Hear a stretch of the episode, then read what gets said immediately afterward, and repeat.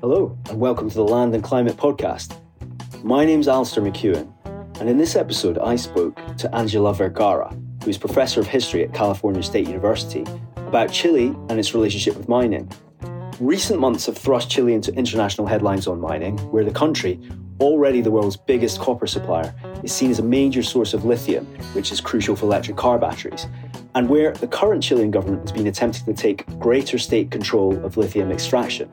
We call in Chile now the sacrifice zone, you know, highly polluted communities, but at the same time, they depend on those jobs. It's a complex relationship, especially in a country with high level of unemployment and with few social protections. Can you just take us through a little bit, first of all, why Chile has been so important in mining, and then maybe take us through, if you can, some of the history and maybe a little bit of the political economy of mining in Chile? So Chile is always called a mining country. Originally, it was mostly silver, maybe a little bit of gold in the 19th century. Then there was the nitrate boom of the late 19th century, early 20th century, connected to British capital and investors. And eventually it turned to copper. So for most of the 20th century, it has been a copper mining country. It's still one of the largest producers of copper in the world. So it is very central in the world copper market. For a long time, most of the copper was owned by foreign companies. But then you had the nationalization of copper in the 1970s during Allende's year in 1971. And although there's still a very large state copper company called Codelco that plays a big and important role in the world, there's also been the entrance of new copper mining, mostly US, Canadian, and Australian capital that has dominated the market in addition to copper, Chile is also a lithium country and is um, has one of the largest reserve of lithium right now in the world. Although that keep changing as they keep finding more lithium around the world. So that's also been central, and they're all somehow concentrate in the same region. That is the north of Chile in the Atacama Desert. So it's very unique also because of the ecosystem of the desert that is a very fragile one. So that has also shaped discussions about the region and how people perceive this region as either a mining region or something different. There are so many resources in Chile, and there's been so much extraction over such a long period of time. Can you say a little bit about the economic impact of that in terms of what it's meant for Chile? Well, Chile's always said that it depends on mining, you know, on the export on taxation, less on the labor part. There's a very small workforce. I mean, it's a complicated thing. Is somehow Chile has always believed that by developing mining, by controlling mining resources, they could develop. So it's a sort of a dream. In the 60s, copper was called the wage of Chile. So the idea that you could nationalize these resources, it would somehow finance all the dreams of development. So there's always that economic importance, you know, that in order to develop, we need to tax, we need to expand, that the state needs to have a role. I think I like the concept that has been used for um, about some scholars with the idea of um, resource nationalism you know, the idea that you use these resources in order to finance the state and social programs. And it's still very present and it's still very much in the mind of politicians of how they look at the mining sector as the source of wealth. And I want to emphasize too that because it's a wealth located in a place that is the Atacama Desert, this considered desert, I'm very, I would say, not really understood on how important deserts are. Is somehow they can be sacrificed on behalf of the nation and these ideas of development. I suppose at the same time, the capital is very, very far away from the desert. There's a different relationship between the two areas and a, and a kind of disconnect almost. Yeah, and it's always been, I mean, is on the extreme north. I used to take a bus there and it takes you two days from the capital city to arrive there. It's very far away. And in the early part of the 20th century, it was a huge labor migration of people coming from the Central Valley to work in the north.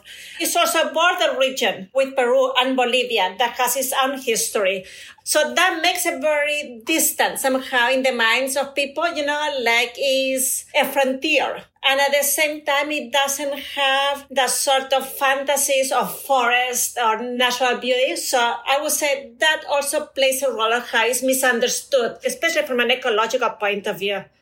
Can you just say a little bit about what some of the ecological impacts have been in the Atacama Desert?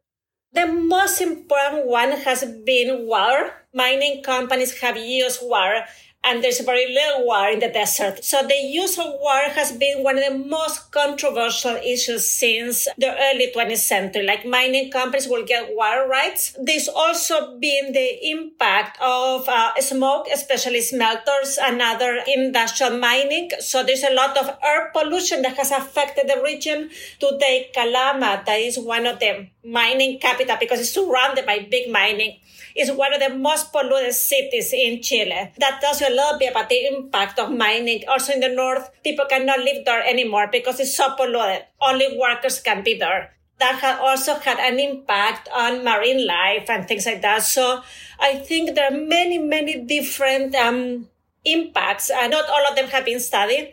I was reading a little bit more about lithium and I saw the impact that had had on the flamingo population because of the way they extract the lithium. So I think it's very complex.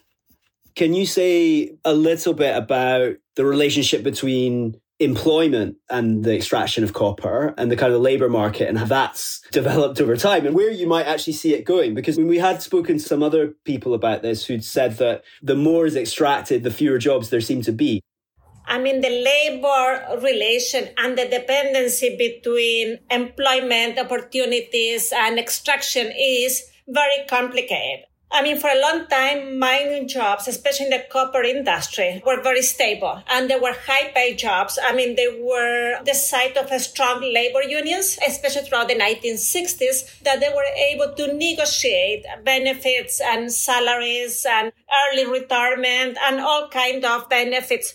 But most of those rights went away with the dictatorship in the 1980s as the unions were heavily repressed, but also as new labor policies made possible to flexibilize the workforce. So a lot of people now in the mining industry are not permanent workers for a company, but they are subcontractors. And subcontracting create not only the lack of stability, but also the fact that they keep moving around and they're weaker unions, although they have organized and they have fought for their rights too. So that creates a, a workforce that is very dependent on this mining boom and very fragile in the rights. They have also suffer, I would say, the dismantlement or the closure of mining camps. So a lot of people, unlike the past where they live in very close tight communities near the mines, etc., now they have to migrate. They have longer commutes and there are more dormitory cities instead of mining camps with social networks and communities and all of that. So that has also affected the life of mine workers. There's been a lot of more impact on their health, either because of the longer shift, either because they're commuting between low altitude and high altitude so they don't get the time to adapt to conditions. So that has also had an impact on the workforce. But at the same time, they depend on mining. So they're against closing mines, you know, they're against reducing mining activities. So it is complicated relation which many of them live in what we call in Chile now the sacrifice zone, you know, highly polluted communities. But at the same time, they depend on those jobs. It's a complex relationship, especially in a country with high level of unemployment and with few social protections. So that makes a workforce that is not necessarily very pro environmental change, you know, or protections that they depend on these mining companies, but at the same time are the first one to suffer the impact of mining. Chile is at going through a kind of crossroads in terms of its relationship with mining. There have at least been a few decisions on lithium, for example, in the last few months. I mean, I'm not sure how significant they are. Is this now a new period of reflection over whether mining is a good future for Chile? It's complicated because what we were talking about before, is economic dependency on mining. I mean, this dependency on extraction as a source of revenues for the state and, um, and foreign exchange. So that makes it a complicated relationship. I do think there is in the current political situation and more a consciousness about the environmental impact of mining. So there is been more rigorous examination of what are the environmental impact of what cannot be approved, how far we can go with this um, extraction. But they need mining. And I think that's something that you see in a lot of Latin American nations in the sense that how do you clean an industry that cannot be clean? Some of the discussion that we have today with lithium is that. I mean, lithium is presented as the basis for clean energy. But the extraction of lithium, there's nothing clean about that. So how you continue to sacrifice certain regions in order to have clean energy. There is a stronger environmental movement today in Chile. There is um, wider sector of the population, especially among the youth, that more mobilized against this big mining venture. There is more consciousness about water because it's one of the huge issues affecting Chile because of the mega drought that we're having right now. But at the same time, there is this economic trap and a lot of efforts of mining companies and a lot of advertisement was said to present themselves as clean companies, hoping to invest in the environment and clean energy and all of that. But then there's always something that you have to sacrifice. That is the discussion today. Uh, how much, what are we going to sacrifice in order to have this clean energy? Also, in terms of wealth distribution from that extraction, is there a discussion about improving wealth distribution from that? There is some discussion, and I think a recent law that approved an increase in the taxation of mining companies. One of the discussions has been how to invest that revenues on the mining regions. You know, there is a lot of discussion today in Chile not only about inequality and income inequality and wealth redistribution, but also regional inequality. That all the resources go to the capital city, that is the most important city, that all the money is invested in a few programs and that the regions that are suffering the environmental consequence and are working might don't get anything. There is discussion about redistributing the wealth and investing in mining regions. There is discussion about this tied to the new constitutional discussion that we are now. So it's all very complicated now. Could you explain something a little bit about that actually? Because I do think that's interesting for listeners to understand the connection between the constitution and current extraction the constitution has been, I would say, a roller coaster of political discussion in Chile for the last almost three years. We had the first constitutional process because it was rejected in um, the past election. And the first constitutional convention and the first draft of the constitution had put environmental rights at the center of the constitution. I mean, it has a long chapter on environmental rights and also on protection of all kinds of resources and, and communities. And it was a very comprehensive set of rights with the failure of that project, we are now embarking in a new constitutional process where I don't see that environmental rights are very central. There is one proposal to say, yes, the state needs to protect the rights of nature, blah, blah, blah, but it's not that central as it used to be before, you know, in the first project. So I don't know how much of that discussion is going to come up because in the previous constitutional effort, there was a lot of environmental activists that got elected to the constitution. There was a scientist from the north, Dr. Dorador. She brought a lot of that discussion to the constitution. So Right now, the far right got a lot of votes on the convention. So that's making also um, very skeptical about how much we can expect from this new constitutional process. So I think it's all up in the earth right now in Chile with that. I mean, I had read that the far right had had a lot of influence in funding the initial campaigns for rejection of the constitution previously.